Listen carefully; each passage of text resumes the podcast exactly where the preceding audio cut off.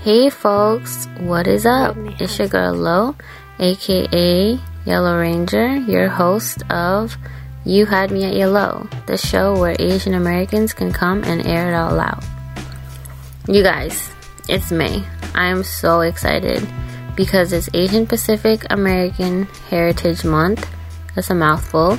And Mental Health Awareness Month. I'm super excited to celebrate both of these things. So make sure you follow at Yellow Ranger on Instagram and Twitter. That's at YLWRNGR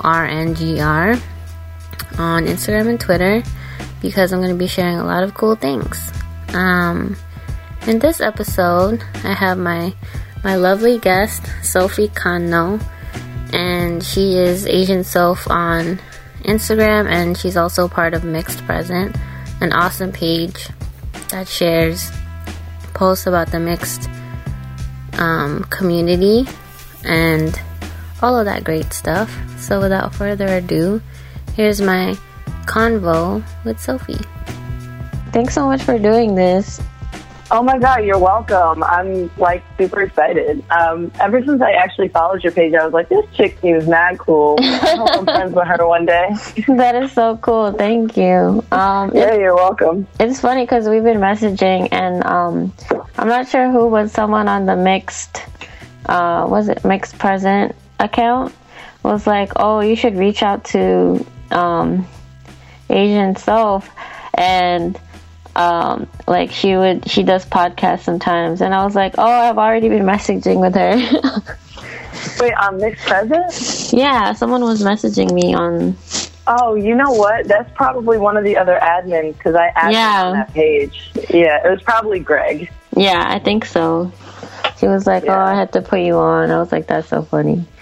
Um, yeah, because I told them to listen to your uh, first podcast episode because I was like, "Yo, she's talking about um, the black and the Asian experience, mm-hmm. and I was like, that's that's like something that I needed like to talk about with people, but it's so hard, especially if it's you grew so up with hard. a lot of black people. Yeah, that's exactly yeah. what I mean. My boyfriend is black. Oh, like a ton of my friends are black, so it was like.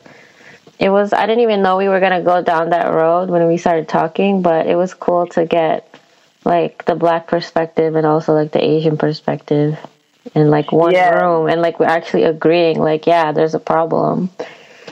Exactly and um i've experienced that a lot with my friends just because the idea of like what um cultural appropriation is is like when one group has more power than another but asians and blacks can technically have the same amount so they don't yeah. see it as problematic. Yeah that's a good point.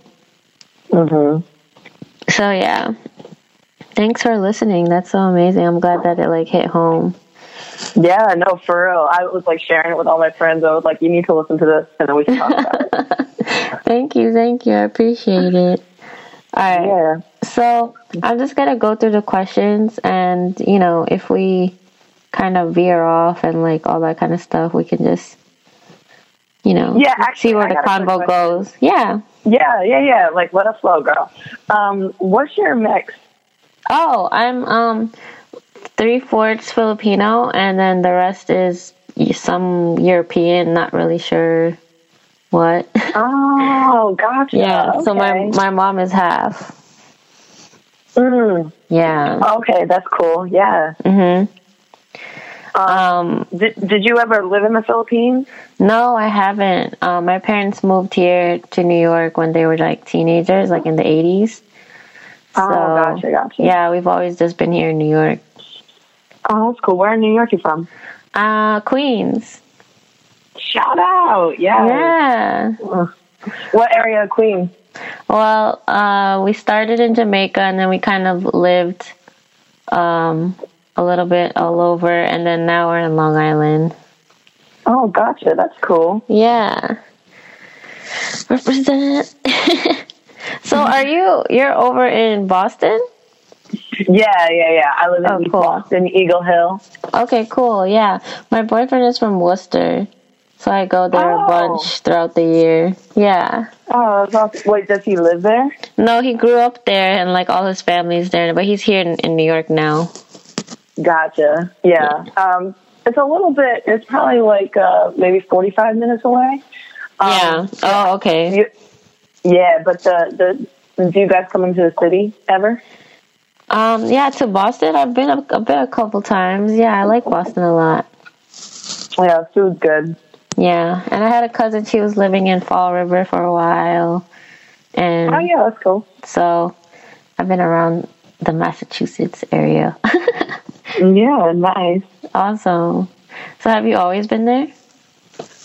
Uh, no, actually, I moved around a lot when I was younger because mm-hmm. my my dad is kind of like your parents. He was born and raised in Tokyo, mm-hmm. and my parents actually met in Japan. Because my mom was teaching English, but she wasn't his English teacher. They just met through a friend, mm-hmm. and um, then they moved here when my dad was like in his late twenties.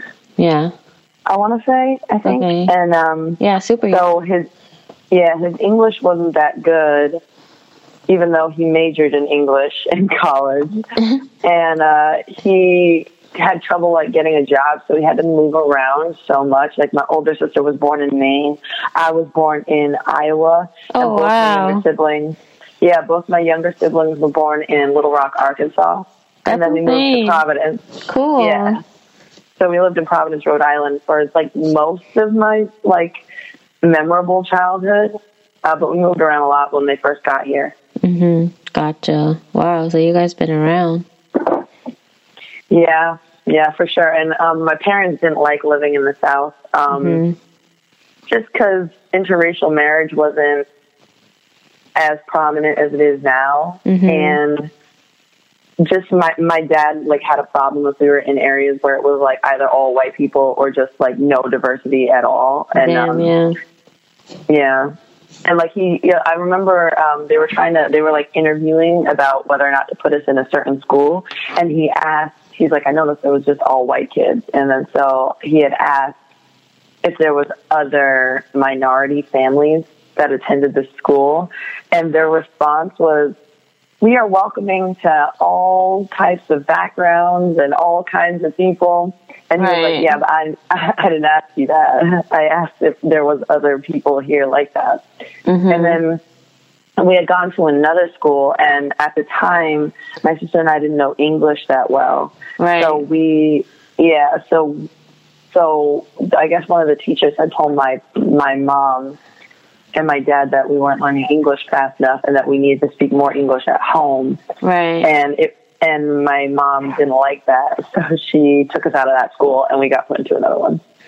Oh wow, that's crazy.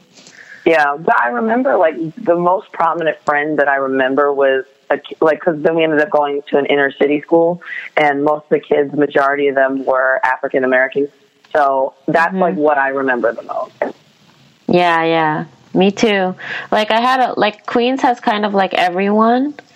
Like there's Spanish people, there's West Indian people, there's uh, black people, Span, yeah. Spanish already, Asians, um, yeah. Caribbean people. So it's like you're all kind of mixed up. So I, I grew up with a lot of like people of color, and mm-hmm. like especially like people from immigrant families.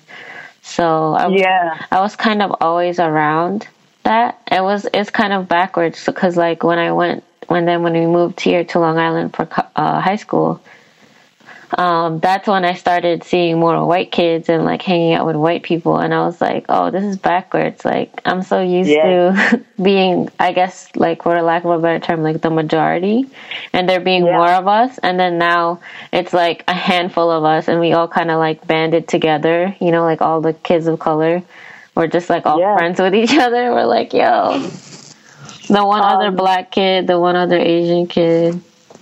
That's crazy. And yeah. you know where I grew up, I grew up mostly in Providence, Rhode Island, and there it was a city called Cranston, and it was split between East and West Side. Mm-hmm. And the East Side was super diverse, like uh, very similar to you. I grew up with a lot of Islanders, a lot of Hispanic people. There was lots of Dominicans, Puerto Ricans, mm-hmm. Haitians, Jamaicans, like Cape Verdeans, um, yeah. um, and lots of lots of Asians, not a lot of Japanese people, but there was lots of Chinese and Hmong people, Vietnamese, um, Cambodian.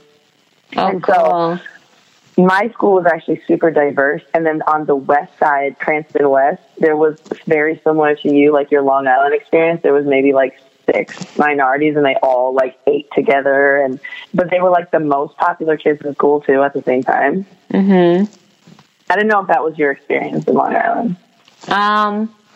Well, it was mainly white kids, and then actually Indian people. There was a lot, and Mm. so like everyone else was just like like who I was friends with.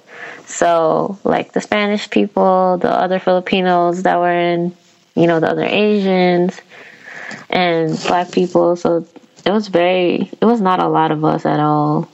I would Mm. say. I would Yeah. hate that. I'm not. It was lie. like 20 it was like maybe 20 of us. It was cool though cuz like we um there's this thing called um international what is it? International Culture Club, which is kind of ironic since it wasn't that diverse. But so it was just y'all. it was us, but then all the Indian kids, right?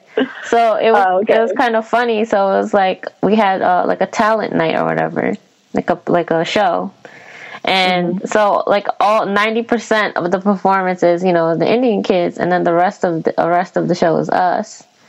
So we kind of banded together. so it was like ninety percent, like you know, Indian cultural dance and music and all that awesome stuff. It was really dope to like see that culture, you know. But then Yeah. and then and then there was us. so But that, but that's good because at least Indians, there was other Asians around. you yeah, know? for sure. But they were they were very much like they were oh, they're definitely really open people, but they they stuck with each other. You know what I mean? Which is kind of like what we did too. But Yeah. I think that I think that's the difference sometimes. I find that more mixed um, kids because you already have to be so open minded and like look at different perspectives in the first place. Like especially in my house, it was always like an east versus west situation because my mom was European American and my dad obviously grew up in a completely different place. Mm-hmm. So you already have to be empathetic to different viewpoints and just like how different how they grew up differently and just understanding of that in the first place. So I find that mixed people tend to be a little bit more open minded but also yeah, you can almost fit in with any group. yeah, I agree. I agree with that because it's like you are already coming from different groups. So you're more understanding because you kind of grew up in the, the mindset where it's like that's normal, you know? Exactly.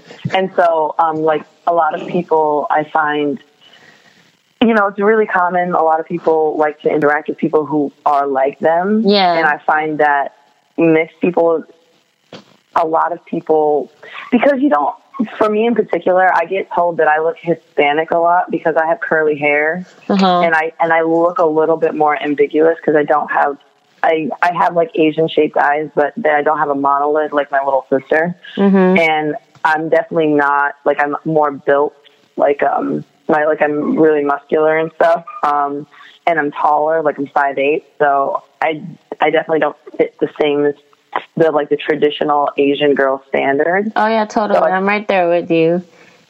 Yeah, so like people almost like are like, well, I know she's a person of color, but I'm not sure what in particular she is. So it's Right. almost like you can't get put in that box. So people just, I find that people are more comfortable because they know that I'm something and I might be what they are. Mhm. You know what I'm saying? No, I totally get what you're saying. Cause like with me, I don't look like a typical like Filipino person or Asian person in general. I look more Spanish. So Yeah. that's part of the reason why I have so many Spanish friends is because initially they thought I was Spanish. And then Yeah. you kind of go from there. Like, and the thing with Filipinos is that we have Spanish sounding last, we have Spanish last names because Spain conquered You colonized by yeah, Spain, yeah. for like 300 years. So it's like we picked some stuff up. Yeah. And like some of your language sounds like Yeah. Too. yeah, exactly. So a lot of a lot of our culture is like reminiscent of of that um of that time period. So so yeah, like Yeah. And I- even some of the food. Yeah, for sure. Some of the food, the religion, like the Filipinos are super Catholic, all that kind Yeah. of stuff. Yeah. I grew up with a lot of Filipinos, um, and that's like something that I always notice. Like whenever um, I'm like you know how Asians always ask, like, what what kind of Asian are you? Yeah. Uh, I'm, I always just go, what's your last name? Yeah. Like, oh, you're Filipino. yeah, exactly.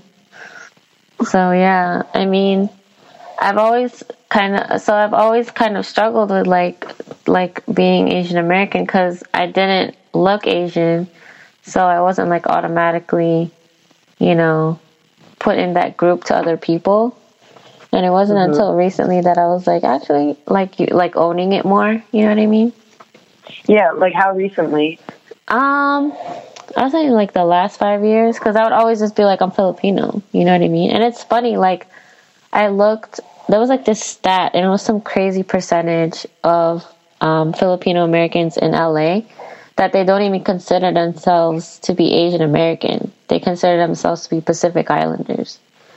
It was uh, something. Uh, well, that makes sense. It does. A- AAPI, like I consider us one group. Yeah. But I know, I know there's that whole like lighter versus darker, like jungle Asian versus fancy Asian situation. Yeah. So I don't, I don't actually use those terms. Mm-hmm. I use it mm-hmm. as like a joke, but all my Filipino friends I feel like are way more fancy than I am.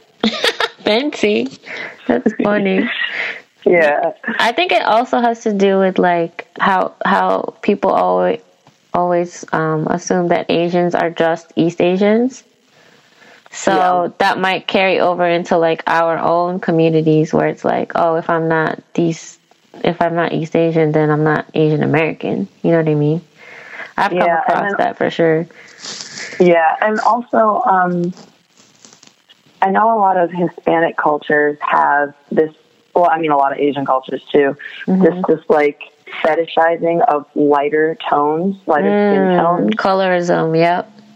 Yeah, exactly. And um, I mean, that's probably something that's similar between Asians and Hispanics, mm-hmm. and even like some black communities too. So, like, do you feel like that plays into it also? I think so, because there's definitely colorism. I'll just speak for um, Filipinos for for sure. Like in terms of like being darker and like having lighter skin tones. Like they have whitening soap that they sell that's really popular and like even even darkening your hair, you know what I mean? So oh, there's like this standard of yeah, it's really crazy. It's like this standard of beauty in the Philippines where it, is it is ideal to look more East Asian, you know what I mean? And even you'll notice on TV, I didn't notice it till, you know, I got older and I was more like aware of certain things when it comes to like colorism. But if you turn on the TV, you'll notice that most of the people on TV are lighter or not as dark. You know what I mean? And you're just like, as a Filipino, you're like, yo, there's so many of us that are just straight up brown. so it's Hell like, yeah. you're not even, like, I'm even going to the channel uh, in the Philippines or like Filipino channels and like not even seeing us being represented correctly. You know what I mean? Yeah, exactly. Um, which I think is is so crazy. And on top of that, like having colorism play into it, and also the fact that Asian Americans aren't even really represented on TV mm-hmm. or like in media or education or anything like that in general. Yeah. Must like almost have a double damaging effect. Yeah. That we don't even talk about. Yeah, I know. It's so true. It's like, it's only, I feel like it's only till recently since we've been getting more shows and movies um, with Asian American like leads mm-hmm. and characters that we've been talking about it more. Exactly. Did you and, see Crazy Rich Asians? Yeah, of course. Yes. Well, did you know, like, one of the series um, focuses more on the Filipino um, experience. Like, a, one of it's like a three book series. Yeah, I've and one of the books. Yeah. So, I mean, hopefully, we'll see more of that. I would love that. That would be awesome. Yeah, I, I loved really it. Yeah, I think especially um, in the, within the Asian community, we need to talk about colorism with our within ourselves. Um, but, and we also need to talk about representation as well. But we need to talk about how we only represent a certain kind of Asian yes. majority of the time. Mm-hmm. And I, I think the biggest reason why I, in particular, advocate for this is because when you're mixed, you're we always say on mixed present, you're a minority within a minority. Mm-hmm. So we're already I love underrepresented. That. Yeah, we're already underrepresented as it is. So in that way, I can relate to the fact that in addition to like being mixed, you also don't have the the actual Filipino representation that you need for you know whatever other Asian um, that we need to be seeing. And I, for me, I've been a huge advocate about that my whole life because mm-hmm. if you grow up not seeing people who look like you, sound like you, have similar experiences to you, reading about people like you, seeing people like you, then you you subconsciously grow up with this idea that it's not a social problem, which is what it is. Yeah. It's a me problem. Like there's something wrong with me. So you, yeah. so I think that that's how, like, for example, a lot of people talk about, um, after Crazy Rich Asians, uh, they talked about Awkwafina and her blaccent. Mm. And, and I find that there's a lot of Asians who actually are like that because, mm-hmm like when you don't have someone to look at that's like you, you kind of have to go to your next most common, yes. like the next group that you have a lot in common with. Yes. And for a lot of us, that is black people. Mm-hmm. Which I'm not saying we have the same historical struggles or anything like that. Like I don't or validating it or anything. Yeah, it's just like it's just like that's a fact. When you find people of color, we usually are around each other. You know what I mean? So exactly. That's, that's a really good point because I have found people who think that, you know, Awkwafina is problematic in that sense, but it's just like she's a product of her environment. Like I know where she grew up. Like we're both from Queens. I know I know what she's what what she has been around. So it's just like if she feels the need to have her persona be around, you know, that kind of like blackness or whatever, it just makes sense. You know what I mean? And that, and it's like, why are we not validating like that's just who she is? You know what I mean? Like she's not trying to be more black or more Asian or whatever. Like she, why can't she be a product of both environments? You know what I mean? Yeah, and it's not it's not saying that she's trying to pass as black. I think that yeah, bec- because Asians just haven't had that representation. When you're when you're hitting your hormonal period and you're trying to figure out who you are as a person, and you don't see people who are like you, and the closest thing that you have to mirror yourself from is like your parents or your family, you're not gonna like you don't want to be like them when you're 13. Mm-hmm. That's just like what the simple fact is. So you have to find something that you can identify with. And a lot of times, like, I mean, I know you talked about in your first podcast episode how hip hop played plays into a lot of Asian Americans' life. Yeah. And I I could fully relate to that. Mm-hmm. Um, everyone knows, like anyone who knows me knows how big of a hip hop, like an old school hip hop head that I am. And Mm-hmm. like you guys mentioned you talked about Enter the the Wu Tang Thirty Six Chambers. Mm-hmm. You guys talked about that studio album, which is still one in my top my top three favorite albums. But at the same time, I have this thought about is this okay? Yeah. But I still like it because I feel like there's a lot that I'm like, okay, well, I'm getting my touches of Asian in there because you know. I like to joke like the beginning of um, Bring the Ruckus. There's like that um, dialogue going yeah. on where he's like the Shaolin and the Wu Tang could be dangerous. Uh, do you think your Wu Tang sword can defeat me? I'm like, ah, I feel like I'll find my soulmate when I can say that on a date, and someone will like say it back to me. but, but like, I feel like because I get those touches of Asian, uh-huh. like we can relate to that. Yeah. And like I get you. even some of the movies and stuff like that, but it's still not the same thing. But for some reason, it's not problematic when it's set up that way, when it's like a, a black cultural thing. Yeah. And they, they take Asian influence versus when we say something like, when we talk about Awkwafina and her blaccent and, or like how hip hop played into our lives or anything like that, that for some reason is more problematic. Yeah, it was like that video with um with um Kendrick and SZA or whatever. Um, and they were kind of like it was like the kung fu culture, you know how he calls himself Kung Fu Kenny, and I was like, I love those too, but it's like, is this problematic? Like, should I be mad right now that they're like ripping off Asian culture? But you, exactly. you, you make a really good point where it's like we have to hold each other accountable for these kinds of things because it's like okay, fine.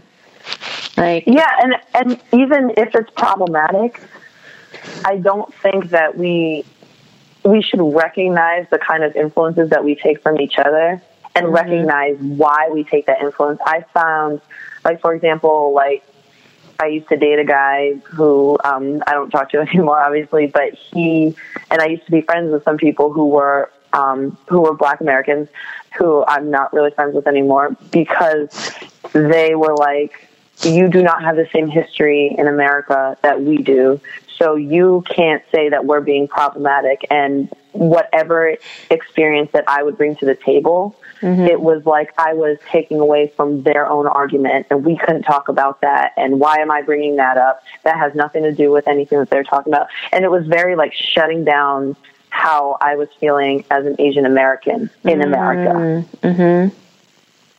And it, it, was, it was really, really tough. Um, like, one my ex boyfriend called me a filthy Jap once and thought he was being funny, and I like tried to correct him on that. Yeah, and he just like went off on me and thought he had the right to be angry that I was offended that he said that. And I was of like, why, like, like, why do you think that's okay? Yeah, that's like, I would be so shocked. I'd be like, wait a minute, what? Like, what are you talking about? Wait, what? Yeah, and a lot of people actually didn't know that Jap was a racial slur. They don't yeah, it's true. It's it's so true. Yeah, like people people throw these words around, like even chink and like gook and all that kind of stuff and it's just like or even or even I spoke about it in the first episode where um some people call Asian girls ling ling. Oh, girl, I threw my hands in the air when you said that. I was like, one more fucking person called me ling. Oh my god, it's so annoying, and it's like I I've been lucky enough where like it that that I've never had that term said to me, but I can only imagine if somebody used that term to describe me or someone like I knew I will I will pop off. I'd be like, "Are you serious right now? That's like the worst thing exactly that you could say." Yeah, and like, and the thing that kills me that I always have to tell people is not all Asians in America are Chinese. Yes. So let's start there, and mm-hmm. um, just oh, you know what? On the playlist at my job, that song "New Thing" by French Montana and Remy Ma mm-hmm. is on the, like I don't know if you've heard it, but they've got this line in there that says "Got my Chinese joint, that's my Wu." Yes. And every time it comes on, I'm like, if any of y'all ever call me your Wu Tang, I will no I in your face. It Absolutely sucks. Not. It sucks because it's like it's all these artists that I love. You know what I mean? Mm-hmm. And, and it's like, why is that not problematic?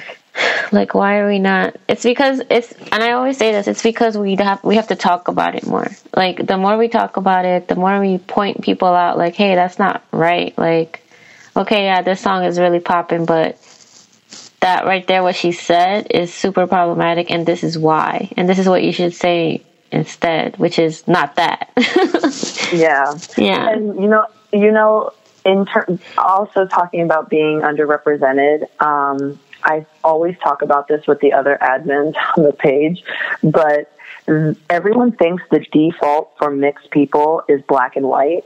Mm-hmm. And like, yeah, you mentioned that. It's very true.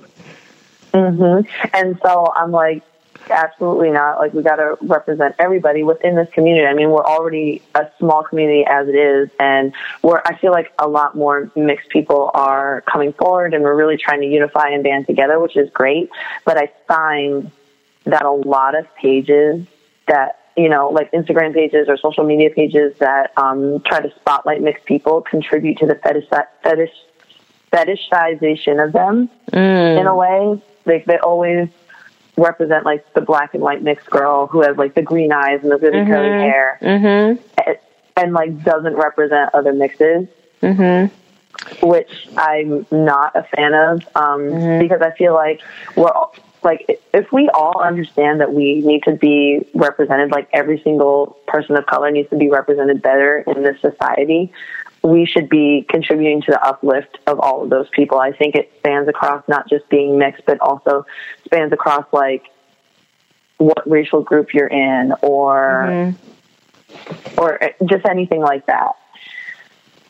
Yeah. And I think I I find like in my case being multiracial has had that direct result on me as a person. Like I'm really outspoken. I'm an activist. I'm a feminist, mm-hmm. businesswoman. I like sports. Um, but I'm very, the way that I am is because I was mixed, because I grew up with these two different cultures in my face all the time.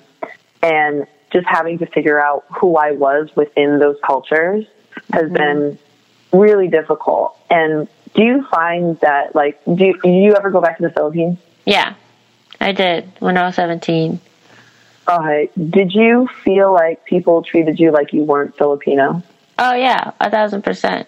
Because, like, it was funny because I I went I can understand the Tagalog Filipino, so mm-hmm. when I I got like my hair done with my mom, and she doesn't look Filipino at all. She looks like European or like Spanish, if if anything, and so we went together and I was getting my hair washed or whatever and then you could he, I could hear them talking about me because they assumed I wasn't Filipino. And so oh, I was like I was kind of I didn't say anything cuz they didn't say anything bad. They were just commenting on my hair and like my lashes or whatever. Something random. And but then I remember thinking I was like, "Wait, like I'm Filipino too, you know?" So and I always say it like when you go back home or whatever, they can smell America on you. And like they always equate America with like having money. So mm, gotcha. If you move from the Philippines to the States and you come back, it's like there's this expectation of like, oh, so you're making money now, like what's the deal, you know? Yeah. yeah. Well, I find that when I go to Japan, and I think it's because a lot of Asian countries, they're just homogenous. So everybody looks alike. Mm-hmm. And it, and I know in a lot of Asian countries, um, I don't know how it is specifically in the Philippines, but I know it is specifically like this in like Japan and Korea and a lot of other places. People don't have conversations, so the things that they connect about with people are really shallow. So mm-hmm. the way that you look is one of them. So a lot of times people will be like, I don't, I don't even know like how to talk to you. And I'm like, why? Yeah. Why? Like that's crazy. And like whenever I go to Japan, people always say things like, "Oh, your Japanese is so good," or "You're so good with chopsticks." Right. Like, I'm, I'm Japanese. That's why. When I look at with that. And yeah. I think that that's it's problematic in itself. And the problem is Japanese people don't talk about the things that they need. They talk about the dark spots in their society, like mm. how rampant sexism is in their society, or mm-hmm. um, the colorism in their society, or, or just anything like that. And um, I find like when I'm in America, because I'm so enthusiastic and I'm so like proud to be mixed, but I'm also so proud to be Asian mm-hmm. um, because I obviously my dad was a fob, so I grew up with a lot of Japanese traditions instilled within me, so I feel very Japanese. Mm-hmm. I, I people treat me like I'm like the ambassador to Japan sometimes. me too. Yeah, and, and I feel like, like it happens in the black community too, where it's like, okay, if there's like, have do you watch the show Insecure? Yes, I love Insecure. Yeah, oh so you know how like they always default Wait, to her. Oh yeah, yeah, yeah. And can I just say, Issa Rae, whatever skincare you're doing, right? share that. What is going on there? Like, do you just drink mad water? Like, what's happening? It's beautiful. yeah. But yeah, like they default straight to her. But because yeah, like they're dealing with black kids and she's the only black coworker they have. Mm-hmm. It's like, oh my god. Yeah, but I find like when people do it to me, it's more out of respect because they they don't want like, oh, like, she's mm-hmm. Japanese. Mm-hmm. Yeah, and they they they're not doing it to be problematic. But when I go to Japan, people don't treat me like I'm Japanese. So that difference is mm-hmm. almost like in America. I find that I've I've always been so proud of like who I am and like my background, but in Japan, I almost sometimes feel like I've recently, like in the last couple of years, because I go back every year to see mm-hmm. like my grandma and stuff, because my dad's the only one in America. But I find oh, cool. that I've, yeah, I've just decided not to care you know because it's like you whatever. have to at some point because because then because then everything gets to you you know what i mean and it's like you have to like kind of exactly. pick your you have to pick your battles because right now in this moment yes there's a lot of change happening yes there's a lot of acceptance and like more understanding but like representation of us is not where it needs to be so so when things happen like like wa- whitewashing of our roles like oh. in movies and things like that. It's it's gonna keep happening until it doesn't. You know what I mean? So yeah, and that invo- requires us to be very outspoken about that stuff mm-hmm. and to say something and to not just sit back and take it. Yeah, like, because we can't we can't like the model minority myth is that like we're not gonna speak up, we're model citizens, we're this, we're that, but we can't play into those tropes because then like people will think it's true. So we have to stand, like you said, we have to speak up and stand up for ourselves when a we're not being represented correctly, or you know people are appropriating our culture in like a negative way.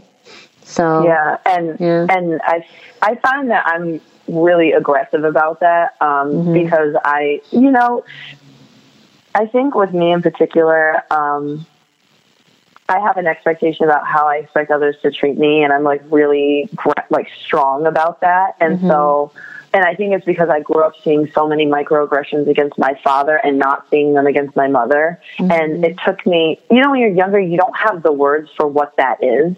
Mm-hmm. And it took me so long to like finally be able to express it's because she's white and he's not, and he's a foreigner. Right. And and I think because you're automatically just exposed to just these multiple perspectives and viewpoints for every single situation. And you, when you actively see your parents get treated differently by people, mm-hmm. and then you as their child get fetishized. Mm. Yeah. it, it all accumulates to me being very outspoken and like, right. And and it just helped me become very vocal about how I expect others to treat me and the people around me and the people within mm-hmm. my community. And because I did find there was this vacuum mm-hmm. of Asians just not saying what they needed to say. I agree. And yeah and I think, and it, correct me if I'm wrong. This might be relevant to your parents also, but the thing with my dad is he didn't he didn't grow up here, so he doesn't understand racial power hierarchy in America. Yeah, it's true. He, it's true. They understand it in terms of like people being racist against them as like others or like foreigners. You know what I mean? So they understand it on that level, but they don't understand it in terms of like the history behind it and mm-hmm. and like the the like yeah like how it still yeah. affects government to this day yeah and and my dad wouldn't even be like say it's because he was a foreigner he'd be like oh it's just because i have an accent or because my english isn't good and honestly mm. like compared to other japanese people that i've met he mm-hmm. like doesn't have a typical accent like he's very easy to understand he's worked a lot on it mm-hmm. and and he would almost default it straight to that rather than saying it's because i'm not maybe it's not because I'm not from the country because he didn't want to make an excuse as to why he had to struggle so hard. Mm, I see. And so I it's like, oh, it's it's because of that. It's not because of who, like, where I'm from. I see what you're saying. Yeah. Yeah, like he didn't want to use racism or prejudice as an excuse as to why he had to try so much harder than other people. Yeah. It's true. I have to sometimes explain certain nuances um, with like not just my parents, but like you know people in the generation before us um, about race and like why it's so important to like be so candid about it now. You know what I mean? Like exactly. Especially, um, especially like anti-blackness in the Asian community. Like I've had, oh. I've had to really, I've dealt with it firsthand and really had to, uh, like talk about that, and it sucks because it's just like the side of our culture that nobody really likes talking about or like shedding light upon but it's true you know it's something that's pretty prevalent with yeah. maybe maybe not so much our generation but like generations before us and it's just about like correcting it now yeah and like getting mm-hmm. and getting to like the root of that and understanding. I think that the mm-hmm. biggest reason that I think I think I'm big about purpose. Like, what is people's purposes in the world? And I think, um, for me in particular, especially my experiences as an individual, I just find that being mixed, you tend to just be more empathetic, especially in certain yeah. situations of prejudice or, you know, colorism or anything like that, because you just have to see different perspectives all the time. And I know I've said that, but I'm going to keep saying it. Yeah.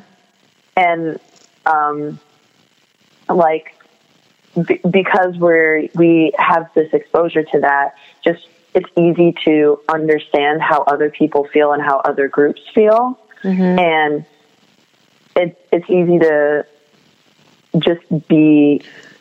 I think, unfortunately, as it is, like mixed people tend to be more accessible to people who are not people of color. Mm.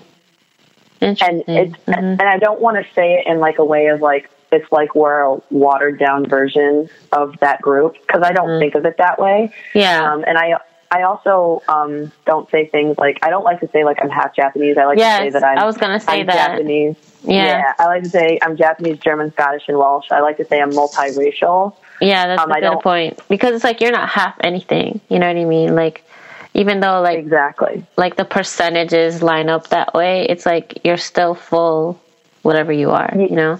Yeah, like you're able to be a full member of each of those cultures without having to just feel like you're only a little bit a part of it or you or you're not even a part of it you know mm-hmm, mm-hmm. and i find that that's a struggle with a lot of mixed people like just feeling like they're wholly accepted for who they are and um, I think we still have a, a, long way to go as a society right. when we talk about mixed people. But just, I feel like mixed people tend to be more accessible. And maybe that's why, because a lot of people that I know are mixed are super super vocal about their experiences and how they feel about certain things.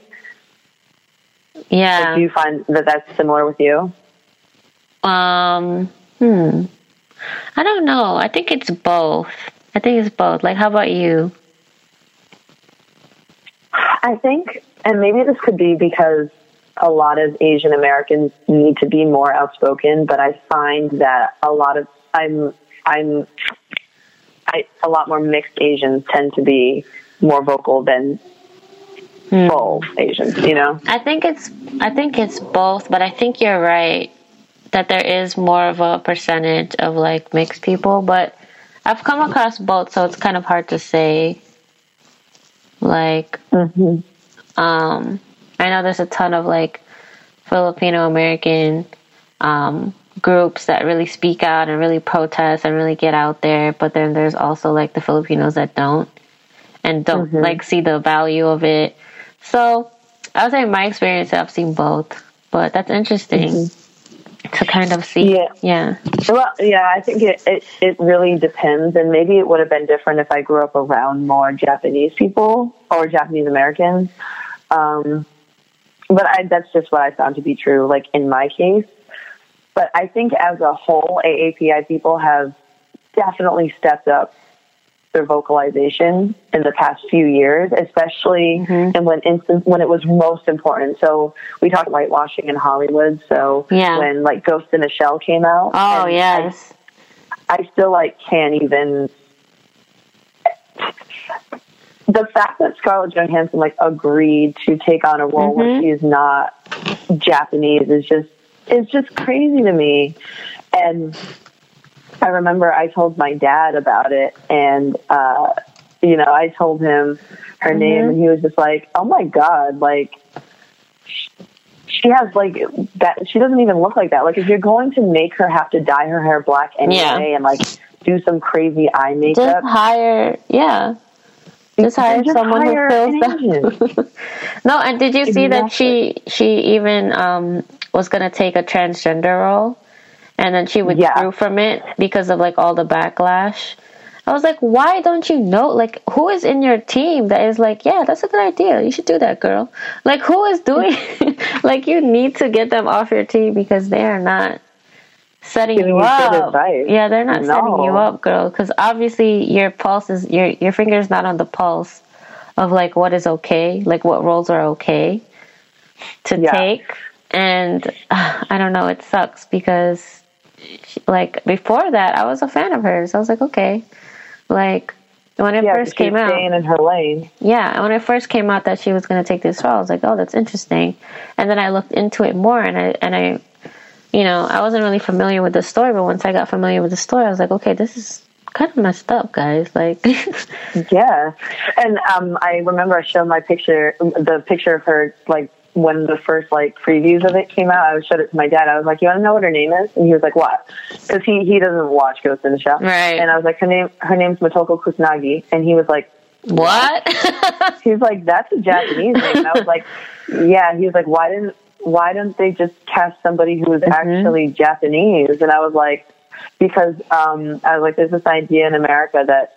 People won't watch an Asian person on the screen, and my dad, mm-hmm he just doesn't have words for that. And yeah. whenever, and I hate this when, um, like, news reporters and stuff ask people from like they ask people from Japan what they oh thought of Scarlett Johansson. Mm-hmm. I was like, they don't understand the nuances. Yeah, yeah. yeah. It's true. Dad, I was like, yeah, I was like, their feelings, I was like, they're used to having movies where everybody's fully Japanese because they live in a homogenous country. We don't yeah, yeah. It's different. You there is no, like, American. different. Mm-hmm. Mm-hmm, exactly.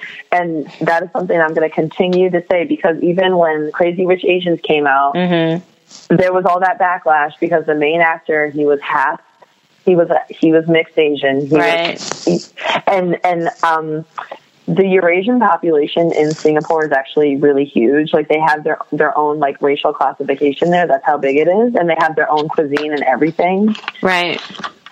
So the fact that people were like, well, we asked people from Singapore like about like the representation, and they think, and we asked like Asian Americans about that representation, and I was like, I get what you're saying, but like you can't just say that half Asians are suddenly just not people. Right. I agree. And it goes like going back to what you're saying with your dad, like not really, like, or just like Japanese people not really getting the the nuances or whatever. Like I had that similar experience where I was trying to explain to someone who was like a generation above us um, about why it's wrong for like Hollywood to whitewash our roles and I was explaining to them like all the all the examples, you know, like Doctor Strange, um, that oh, Aloha movie with Emma Wall. Stone, yeah, the Great Wall, uh, the Great Wall, and like why this is problematic, like why we should be casting them with Asian people, and they didn't really understand it, and it's like it was kind of tricky because I was like, okay, let's say it was a like the the Filipino president, an old Filipino president, and they cast it with a white person. And they were like, "Oh, but does it look like them?" And I was like, "It doesn't matter. like they're not even Filipino, and this role is is like it can't be anything else. Like the race can't be anything else but Filipino. Do you get what I mean? So it's like you're, exactly. You're playing like a person that represented the country, like to the world. So do you get why that's problematic? And they were sort of getting it, but it's true. If you didn't grow up here, um, certain certain things like that don't really resonate, and you're just like, oh, what's the problem? Like, you know. Exactly, and um, just what, going back to every movie you just mentioned, it was mm-hmm. just crazy to me.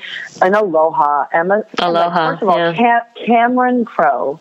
In what world does Emma Stone look like she could remotely even no. be half Asian? Like, like super blonde too, and like even even in the I I read that she was supposed to be part Hawaiian or part Asian or whatever, like a, but it's like was like half half white and then a quarter Hawaiian and a quarter Chinese. Like her last name was Ng or something like that. Yeah, but but to that point, it's like it's like okay, even though she's supposed to be mixed or whatever, she did in that whole movie.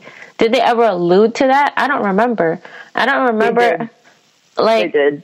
Yeah, but uh, I guess they did. But it's what you were saying. Like well, I don't know. It's kind of it's kind of tricky that way.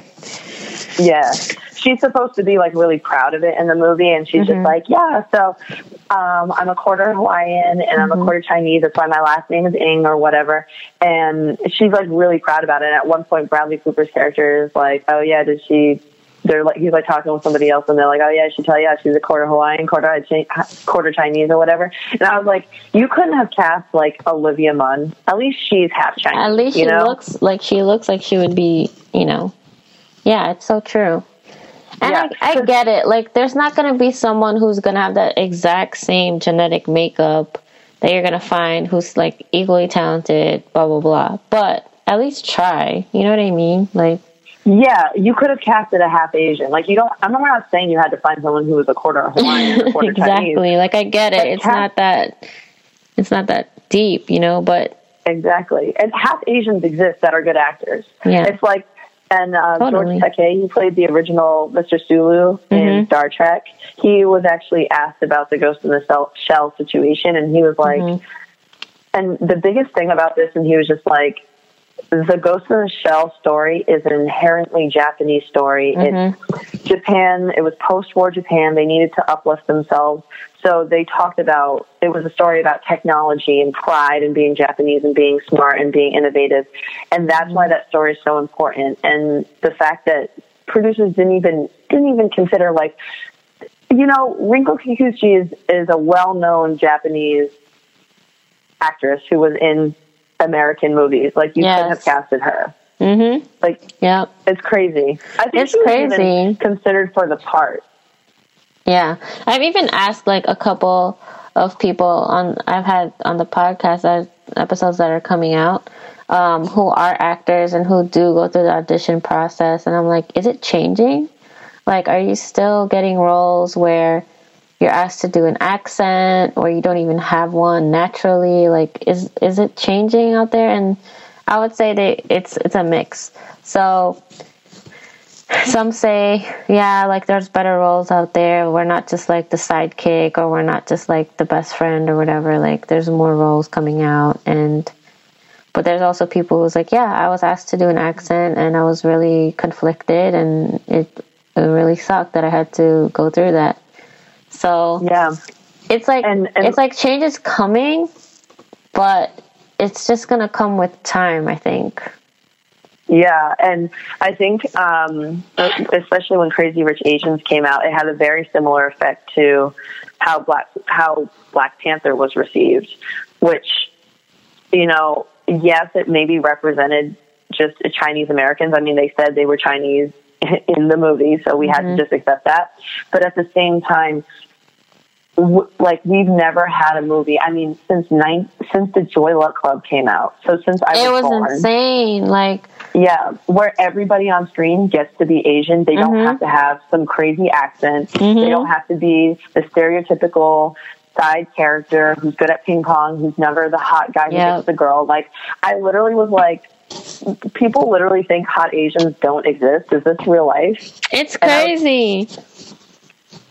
Like even the whole emasculation of Asian men in general is nuts. Oh, it's it's so intense and I just don't understand where where this thought came from because I'm sure like everybody knows a very hot Asian. Like at least you have to know at least one. Mhm and and that's why I really like that movie because it did so much representation across the it board did. for it different definitely types did. of Asians. Yeah, and I think for me it was important to see someone like Awkwafina because. I identified with her the most. Like literally, yeah, when she came on screen and was doing her I thing. was dead. yeah. Well, my friend that I was with, who was also Filipino, shout out to my friend Chris. He was like, "Why is she you?" And I was like, this is so important because she's just so eccentric and she's so loud and she's just so present. Mm-hmm. And, you know, uh, Asian girls don't ever get to be that role. Don't I ever know, get to be that. I know. And so confident and just like unapologetically themselves. Yeah, and it's just so important for us to see people like that because if I had that when I was younger, I might have developed into the woman that I am a lot faster mm-hmm. and not been afraid to do so. Yeah, that's why I'm so obsessed with her because like she's from where I'm from. I get how she grew up. Like she even talks about how her her grandma is like not impressed with her career sometimes. Yeah. and things like that. And just like she's had a crazy year of mm-hmm. of growth. Like even being in Ocean's Eight, I was just like, yo, just the fact that someone who grew up like me is out there doing it is just like it's such a good sign because the only way we can go from here is up and more shows will come out and more movies will come out that really accurately present us and that's that's exciting exactly and you know i went through a point in my life where i considered going into acting i used to love drama and like theater and things like that and mm-hmm. my dad actually had a very real convo with me about not that's not a real path to pursue in terms of yep. career. Yep. Which a lot of you know Asians have heard things like that, especially Asians who want to get into the arts or anything yep. like that, because there's not it. a lot of money in it. That's what I've heard. It's just like, oh, you're not gonna make any money doing art. And I was like, I'm the kind of person who is like, oh, when someone tells me no, I'm just like, I just want to prove them wrong. And exactly. then I end up, you end up learning like you have to do it for you, you know. So mm-hmm. it's just kind of like yeah. But at the same time, if we don't see people who are doing the things that we want to do, mm-hmm. and we see we don't see people who look like us that are being successful doing those things, yeah, it's, it's so discouraging in a way because you're like, okay, well, I mean, I don't see Asians that are being actors and actresses and being successful, or being TV hosts and being successful. So I guess I'll just be a doctor because that's that that I know will make money for me, or yeah, I'll be a lawyer, or it's just things like that um, mm-hmm. that get pushed on us, and then that continue to, continues to enable the model minority myth. Mm. So it all plays into one another. This idea that Asians make more money than other racial groups, which I think is nuts. It's I, whenever people bring this up to me, I'm like, that's not true because I don't think it's taking into account the first and second generations of Asians that are coming that have come to this country, mm. because most of those those groups don't have money. Exactly. Because they had to start completely over from scratch with almost nothing, and um, they just did it unapologetically, like just wore themselves through to be successful, to try different businesses, to just see what they could do to be successful. Because I think that a lot of Asians do play into the idea of what they think the American dream is. Mm-hmm. And because they just come and they come on their grind and you know we talked about how they don't accept prejudice and and racism as an excuse for why they're not being successful they just keep going right they don't realize they're trying 50 times as hard as a white person would have to yeah absolutely and that's like a thing that we've um it's a, it's a thing that we like had to deal with where it's like you have to work twice as hard as your like white counterparts because the opportunities and the and the chances are not as bountiful for you, you know? Exactly. And, and it's like, damn, we already work so hard. exactly. Yeah. Um, I, I have a question. Did yeah. you like what was your timeline growing up in terms of how you identified yourself as a as a person? Um, I always knew I was Filipino, and growing up, and and then I found out later on that I was mixed, like in in my teen, like when I was like 18 mm-hmm. Like, then, what was it that triggered that? Um, well, my mom just pretty much decided to share it. Like, oh, actually, I'm not 100% Filipino. I was like, what? So that kind of, so that kind of, um, switched, not, not like totally changed my perception of myself, but it kind of shifted where I was like, oh, okay. So there's this other part of me. And then recently, mm-hmm. like I was saying, I, I started owning like the fact that I am Asian American and like embracing and that proud. more. Yeah, and proud, of course, and like proud to share, have that label and just kind of owning it, like I was saying. So yeah, yeah. I would say that's my my timeline of like growth and where I'm at right now. Mm. Well, for me, mm-hmm. um, for uh, when I was younger, I used to just say I was Japanese because mm-hmm. I I wholeheartedly just felt Japanese just because of the way we grew up and the traditions that we had and um, just kind of like what our family practiced. I just always was like, yeah, I'm Japanese. And I never like thought of anything else. Right. Because when you're younger, you don't actually care about like if you're mixed or what you are or what you look like. No one cares about that stuff really. Right. Um, so I would just be like, yeah, I'm, I'm Japanese. And then when I got to middle school, that's where a lot of people started being, where I consciously realized a lot of people were like, what are you? You know, that ominous question, what are you? Mm-hmm. Which I hate. Every mixed person hates that question because it's like, I could answer that. I'm a Libra. I'm a girl. Mm-hmm. I'm like you can answer it in so many different ways, and it's like it's it's just a dumb question. And so I kept getting that a lot, and I was like, "What is this about?" And I was like, and I would be like, "Oh yeah, well I'm also my mom's German, Scottish, and Welsh." And just it was almost like an afterthought because I, it didn't feel like important for me to say that. Right. And I think it's because, you know, when people look at anybody, they're immediately trying to put them in a box. Yes. To figure out to figure out how they're going to relate to them and how they're going to like, interact with them. Well, who, how can I categorize this person? Yeah, so I can figure so out what I'm going to actually talk to them about. Mm-hmm. And yeah, like, have you ever like, have you ever told somebody you're Filipino and someone just been like, "Oh, you know what? I used to date a Vietnamese girl." Yes, and you're like, "It's like what is okay, and." or, or even if it does have to do with being Filipino, they're like, "Oh, I really love lumpia and I love pancit and I have had lechon before and I'm like like naming different foods that they've had. And I'm like, what? I'm like, what do you want me to say? Like, congratulations, was it yummy? Like, yeah.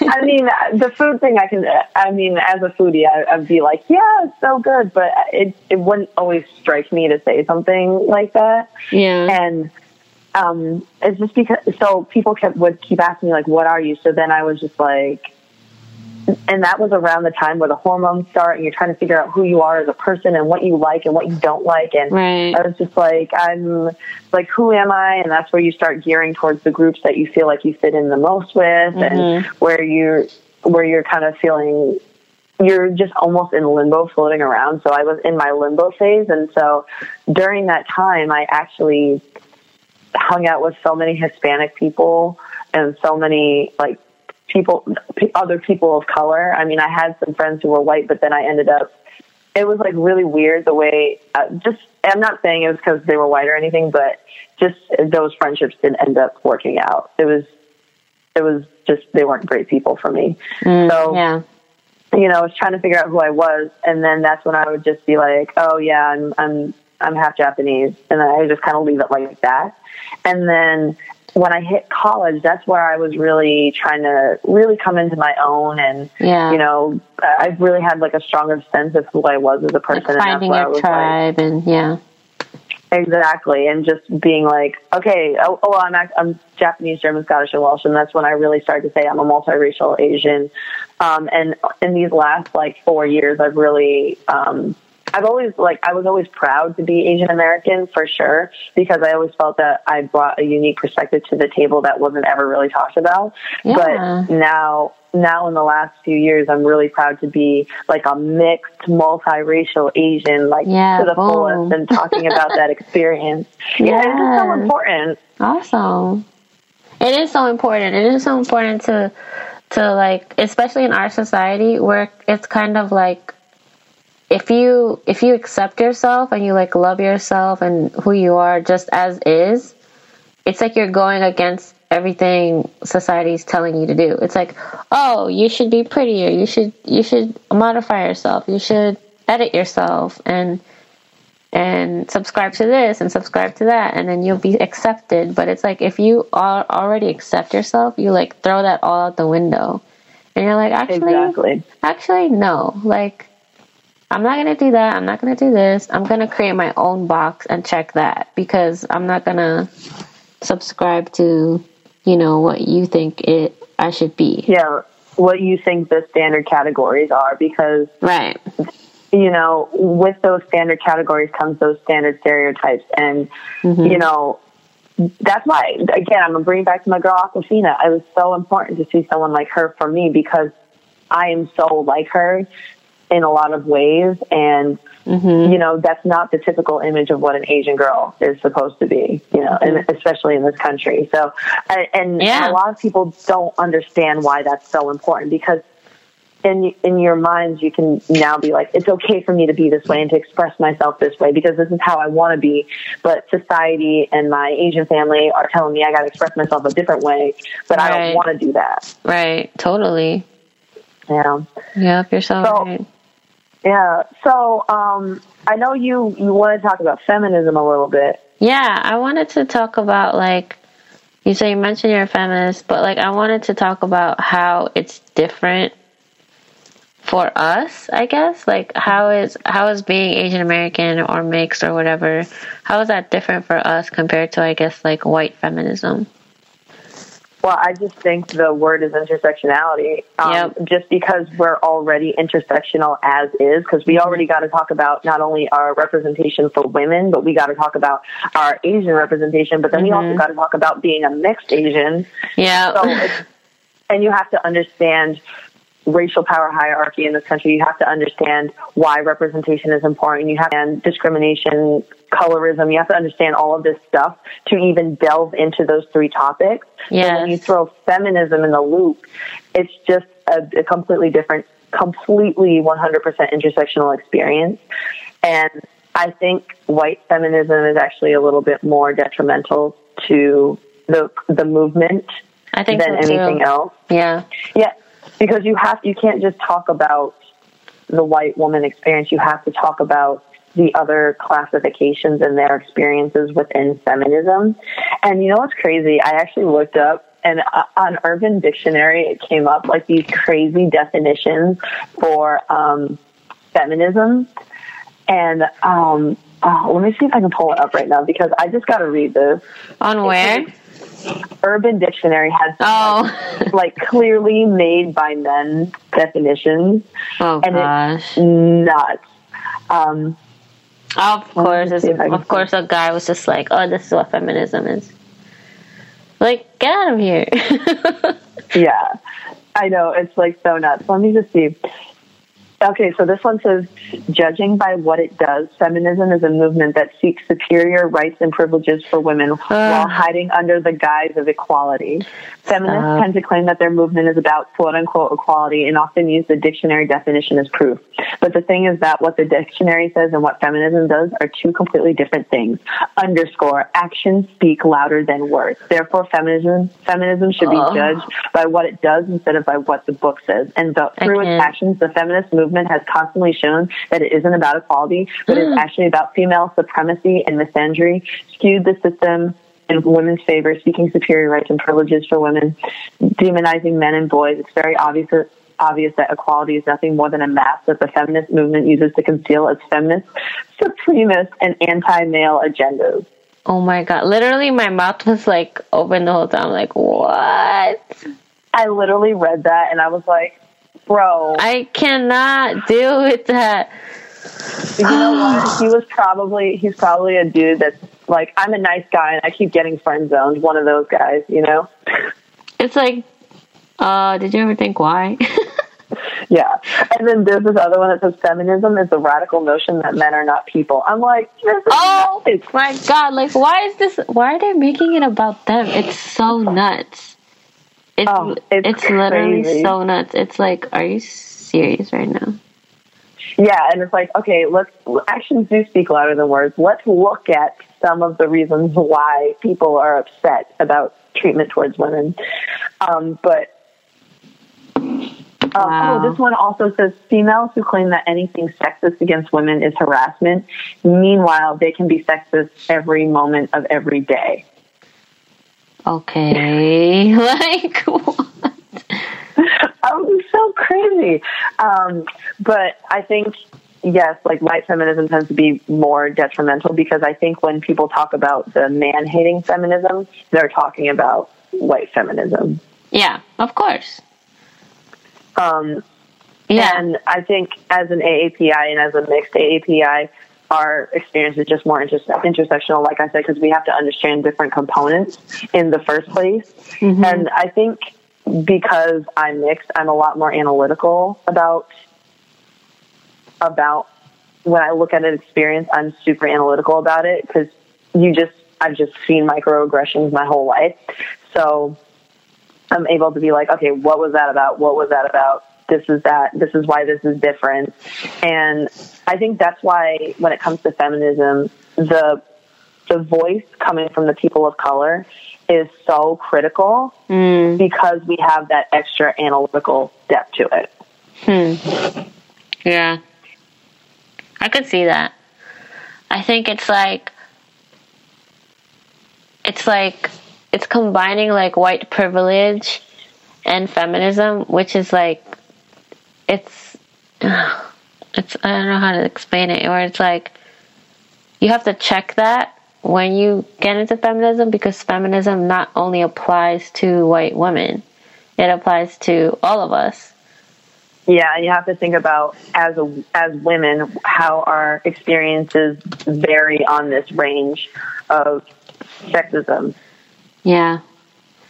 Like I remember even um, Susan B. Anthony, who was like a huge suffragist, like she even had there was like some crazy quote where she was like, "I'd rather cut off my arm than have the woman have the vote go to black women or the Negroes or some some crazy quote like that." Oh. And I oh. was like, that just shows like the even the roots of something that you want to support, like us actually getting the right to vote as women is tainted. And you're just like damn. Exactly. And and i think the biggest thing that we have to do if we're going to really talk about feminism and like why intersectionality is important and what needs to change about the way that it's being advocated is first of all i know you posted that stat on um, like who voted racially for yeah. Ted Cruz or uh, O'Rourke in mm-hmm. Texas, mm-hmm. and the caption for whoever you shared that from said "white women, white women." Yeah, y'all gotta y'all gotta really check that. It's that, too real because that means. It's too real. Yeah, you're totally right. Because it's like, even even in terms of like women who voted for Trump and are like now regretting it. Do you have you heard that story where it's like, oh, I didn't realize like it would be like this, blah. blah. It's like, girl, he didn't have our back from jump. So it's like, what did you expect him to do when he became president? you know, a lot of people were like, say he, Trump just says the things he says and does the things he does because mm-hmm. he's trying to appeal to the GOP and he was trying to get their vote, but he doesn't actually think that. And I was like, where where is that? Like, where's your logic for that argument? Because I'm just yeah. Before he even ran for president, he was a pig, and he was rude and he said like just dumb things. And now that he is president, it's not like he can just flip the script. He's got to politics, I don't care what anyone says, politics is all about compromising on your own beliefs and what you're willing to maybe let slide. And he has to stick to the image that he was running with, or else he's going to lose people that were on his side for certain things. Right. Totally. So him getting elected literally was was worse than anything because regardless of they're like it's not his actual beliefs. I was like, I'm going based off what he says and what he's doing. Yeah, not off so, anything else. Yeah, so so why why do you think it's okay for you to have that argument? And it's mostly not having that argument anyway. So, mhm, yeah, it's insane. Mhm. The world we live in. The world we live in, but I feel like it's it's gonna start to change because of like what even just having this conversation right now is radical because at some at one point we weren't allowed to you know what i mean and mm-hmm. the fact that we have we're like in this information age where like it, everything is at our fingertips um, it just makes it easier for us to connect with each other and learn more you know even though on the on the flip side it does also ha- have the ability for us to come at each other. And yeah. and like have the opposite effect. I think we got to flip it around you know? Because i always say this where it's like i did get when i first started yellow ranger and before I started the podcast, I, I did get a lot of racist stuff against Trump followers, especially around the election and a lot of racist things, a lot of negative comments, and oh yeah, yeah, and people ask me like, how did you deal with that? And like, I still get them to this day. And oh, I do too, girl. Like yeah. some of the things people have the audacity to yeah. say is crazy. You have to be really strong if you're going to, you know, talk about race and talk general. about race, politics. Yeah. You, you, to even put your opinions on, you have to have a really strong backbone because you get some of the craziest comments. And even yeah. on Mixed Present, where I expect to find allies, mm-hmm. some of the stuff I post is like when I posted about Nicki Minaj and cultural appropriation when she did Chun Li. Yes.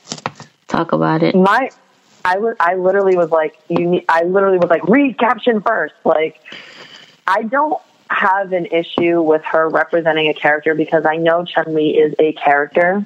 Right. But what I have an issue is mm-hmm. with is she you know, everyone's like, she's Asian, she can do what she wants, she's Asian, she can do what she wants. I was like, oh yeah, she conveniently claims to be Asian, though no one can agree what she actually is. I've heard she's Indian, I've heard she's Japanese, I've heard she's Chinese. Like, what I've heard a lot too. Like, who knows? Yeah, I'm like, and she doesn't even really represent that. Like, she doesn't rock that she doesn't claim it. You know what I mean? And that's yeah. kind of the problem for me personally. But yeah, yeah, ahead. and it's like, if you are Asian, why on earth did you take every single watered down, white, like uh-huh. watered down Asian factor you could think of for this performance and just use that as your representation? Oh, I know. What I have a problem with is when people like they claim she's Asian, yet so she has the right to take all these different things from all these different countries yeah. that that just put them together every movie. Yep. Yep. And that don't even get represented correctly. Boil it down to like a performance and just yes. pick all the elements that you think are cute. Yep. Totally. Exactly. Yep. Like don't don't don't do that. I mean, I appreciated that she had Asian dancers and stuff like that. That's great, but right, the problem right. is, and then how many people went completely overboard into the same thing when they did the Chun Li challenges on Instagram. Uh, yeah, that was like like don't don't put chopsticks in your hair. Don't do it. Uh, that's not that's not what any Asian does. No, no, Asian I've never that. seen that.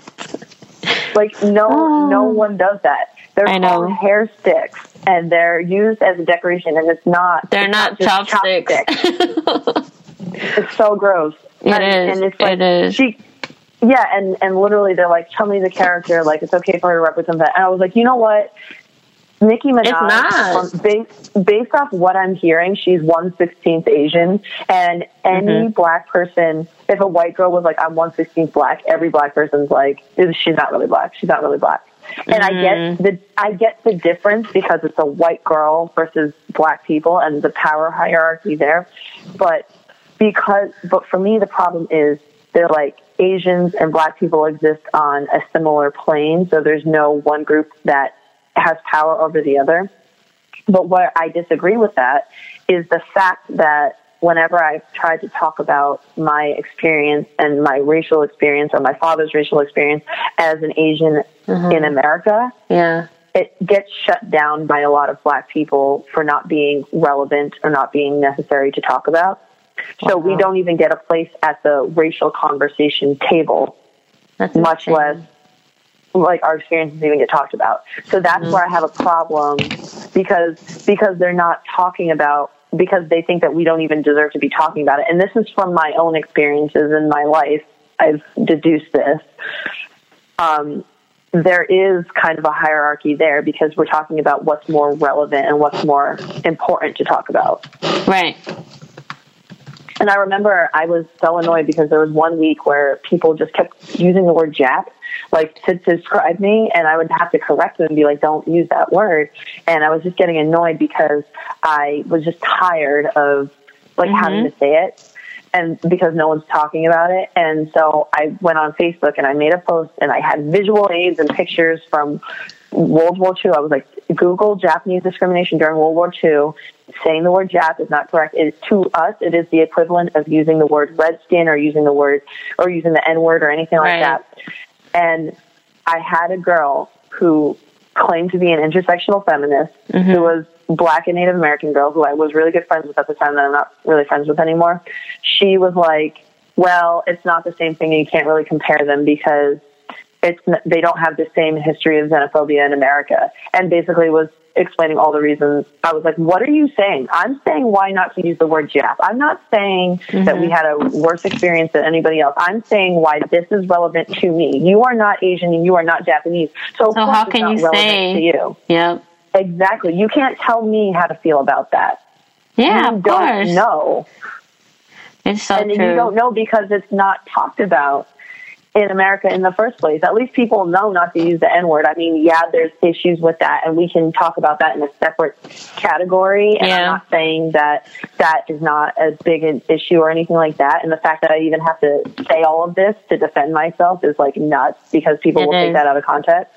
But it's the fact that you are telling us, you as people of color who are supposed to be allies for us mm-hmm. in this country, are telling me that my own experiences as an Asian American do not matter because you think that takes away from talking about your own experience. That's insane. It's, have you ever experienced that? Um, like you mean like someone telling you about your culture? Yeah. Yeah, or telling you that you can't feel as offended because it's not the same thing. Yeah. Yeah. Like I I was having this debate with somebody about the term chink. Oh. And, and how it's like, you know, obviously super problematic. And someone was saying how it's like the equivalent of the N word. And I was like, I'm not gonna say that because obviously both words have are super weighted and have so much history behind them, and I'm not gonna equate it to anything else. But it's like what it like because it reminded me what you just said, how it's like the equivalent of like redskin or something like that, which I think is valid. But um, like the discussion came from that where it was just like I'm not comparing the two, but you're not gonna tell me that this word is wrong. It's not wrong. Especially since it doesn't yeah. actually apply to you as a person. Yeah, and you've never felt the repercussions of somebody calling you that. So it's like, what are you getting at here? Exactly, and even using the word chink is so frequently used. Like, I one of my friends was out to dinner with me, and like, it's not that she's like rude or ignorant. Like, she if you if I correct her, like she's like, I'm sorry, I didn't even mean it like that. Mm-hmm. Like, she's definitely someone who's receptive of that education. But she, we were out at dinner with my mom and my dad. At we were at a taco spot, and um, she we were talking about eye shapes. We were talking mm-hmm. about the difference between me and my little sister's eye shape. We were talking about why she looks more Asian, and she was she she was like, yeah, her eyes do look a little bit more chinky. And mm-hmm. I literally was, and luckily my dad, like no one really was, like caught it, but I literally was like, I texted her, I was like, maybe, maybe not use that word. Or I said, like, don't, don't, like, let's not use that word or whatever. And I know that they don't mean it, but it's just like when people found out I was Japanese and they were like, oh, so you're a Jap? I would be like, uh, no. Uh. Like literally I was they were like, Oh, I thought it was just like a shortened way to shortened way to say it. I was like, Why do you need to shorten it? Like the word's not even that long. Why do you need to it's shorten even... the word? it's so it's true. Just, it's like why are you short like oh, you're so right. Yeah, there's no like no reason to do that. Like Japanese isn't that long of a word. Japan is not that long of a word. It's five letters. And like we don't we don't shorten like like, I, like what else do you even shorten that would even make sense in that context? We don't do that for anything else. Yeah. So why do that Tell for a Japanese person? Yeah. It's I think it's so important to have conversations like this because Yeah. even though like maybe you and I aren't the same mixes or anybody listening could be like mm-hmm. half black or half white or not even mixed at all or just a person of color, we have a lot of the same experiences. Yep. Maybe they're a little bit different in terms of factor, but it's a lot of the same experiences and it's a lot of the same feelings Of um, course. within it is. ourselves. Yeah. and I think that's why the conversations are so important, and that's why it's important to to listen to other people when they talk about their own experiences because And to validate it. Yeah.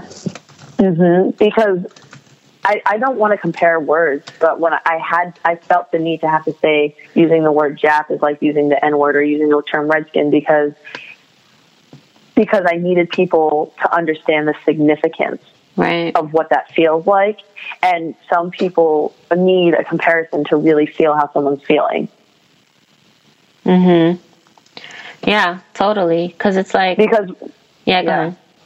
Yeah, well, I was just going to say, because, I mean, a lot of Asian Americans aren't talking about, weren't talking about their experiences as loudly as they should be.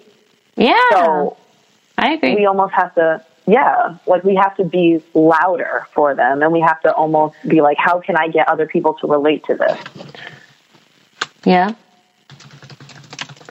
I totally agree with you. And I feel like we touched on a lot of awesome points, especially about like the mixed Asian experience, like what it's like to be feminist and all that kind of stuff. So thanks so much for doing this. It really means a lot. I feel like we had a really dope conversation and like I know. I hope it's not the last, girl.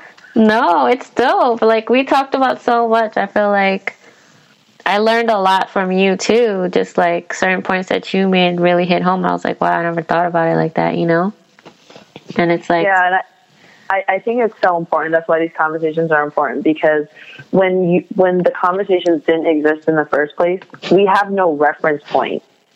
So until someone says it out loud, we're like, we're not like when we hear it out loud, we're like, oh, you're right. That is yes, that is a feeling. That is something. And um, you know, regardless of what kind of Asian you are, I'm sure we've had the same experiences. Like, there's almost, I like to call them Asian rites of passages in America, where people accuse you of eating dog or eating cat, uh, go, so yeah, go ching ching chong. freaking what am I annoying. saying? Yeah, um, they talk about just anything with their eyes, or they pull their eyes into a slant, or anything like that. Um, guys call you Ling Ling or your Wu Tang. Like I can't. I, if any guy ever was like, "You're my Wu Tang," I would be like, "You shut the fuck up." I'd be like, I'm not your nothing. Bye. exactly. Yeah.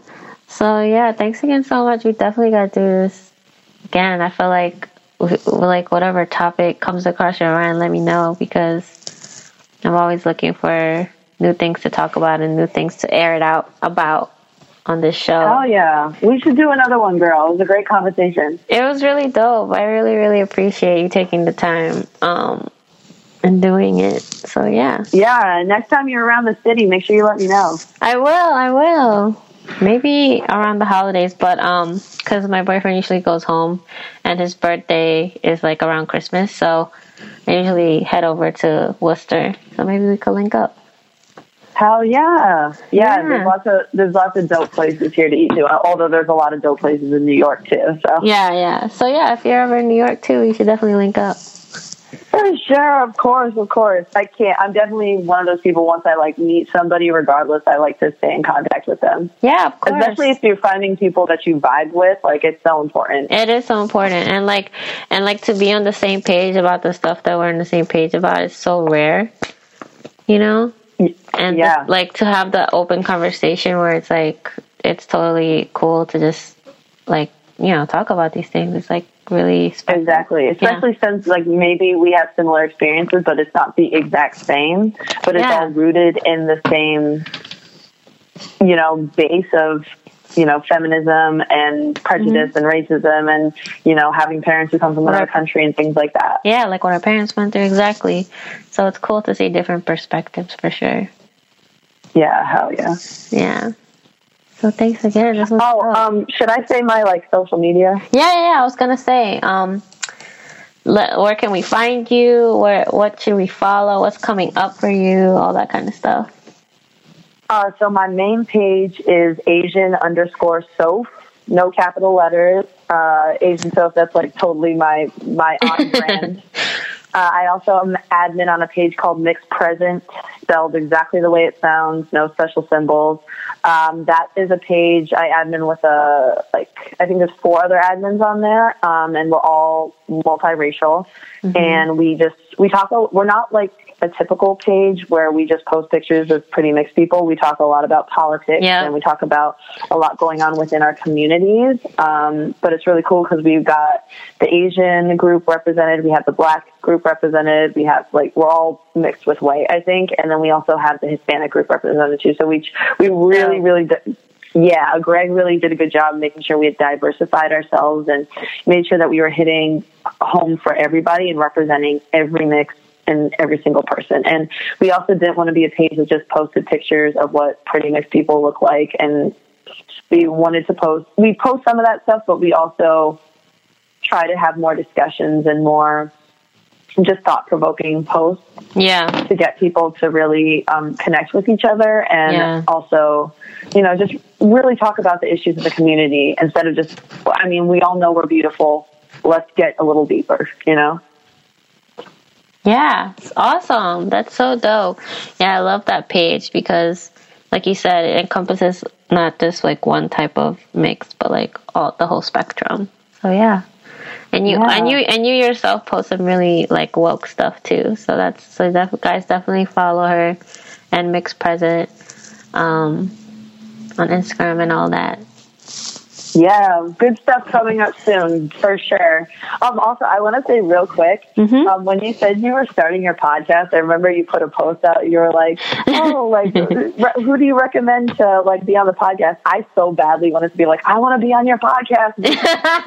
no, there's so many people who messaged me and was like, uh, "Can I do it?" And I was like, totally because the whole point of it is to talk to asian americans from all different like walks of life. So I was just like, yeah, totally. Like if you want to do it, let's do it. Like I didn't discriminate with who who like reached out to me because I feel like we have to it has to be a, a a true representation of like all the different kinds of Asian Americans, you know? Exactly. And not even just Asian Americans, just like all representation of all different kinds of experiences. Exactly. Like for example, my first one, um, my first episode, Damar is not Asian, but he totally, I, I totally valued his opinion on how he viewed the Asian community and like how he said like it even impacted him growing up as as Guyanese. So, like even if you're not Asian American or if you are Asian American and you're out there and you're listening, I'm totally down with having you share your experience on the show. So hit me up. Yes, hopefully we do something again soon, girl. Yeah, for we, sure. We need, to, we need to do a project or something. We need to collab. I know that would be so exciting. Yeah, for sure. You already know. Hell yeah. Let, let's start brainstorming. Yeah, for sure. All right. Well, I got to get going because I got plans. Oh, yeah, that's right. Talk to You. Your lunch. Okay, go enjoy. Thank you so much again. All right. Bye, girl. Have a good one. Okay, bye. You too. So that was my episode with Sophie. I hope you enjoyed it. I loved how we touched on so many different things. Um, the what it's like to be mixed, um, what it's like to be Asian and mixed, um, representation in the media, all that good stuff. So I hope you enjoyed it. Uh, I love to close out each episode with a self care and self love tip. And this episode is no different, and especially it being May, which is Mental Health Awareness Month, I feel like it's extra important to highlight these things um, and make sure you take care of yourself.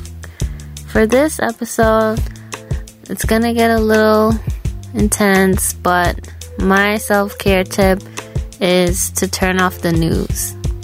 You might be like, why would I do that? I need to stay informed. I need to keep up with what's going on, especially in this current climate.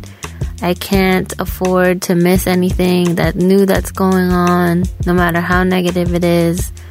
But to which I say, yes, you can. I know for me, I have to really take a step back, especially with number 45 and all of his antics and the Mueller report and all that stuff and really think about what I'm digesting and what kind of impact that's having on me. Um, sometimes we don't realize what what we're intaking has like what kind of effect that has on us mentally and that can manifest into physically. So I'm trying to really tailor the news sources that I choose and make sure that they are positive, that they are uplifting, that they're not biased, and that they're pretty neutral instead of other news outlets that are out there. So yeah, that's my self-care tip is to turn off the news every once in a while and really limit what you intake and just be realistic about what kind of impact that's having on you mentally. And yeah that's all I got for you guys. I hope you enjoyed this episode. I know it's a longer one, but it's definitely worth it. And until next time, bye.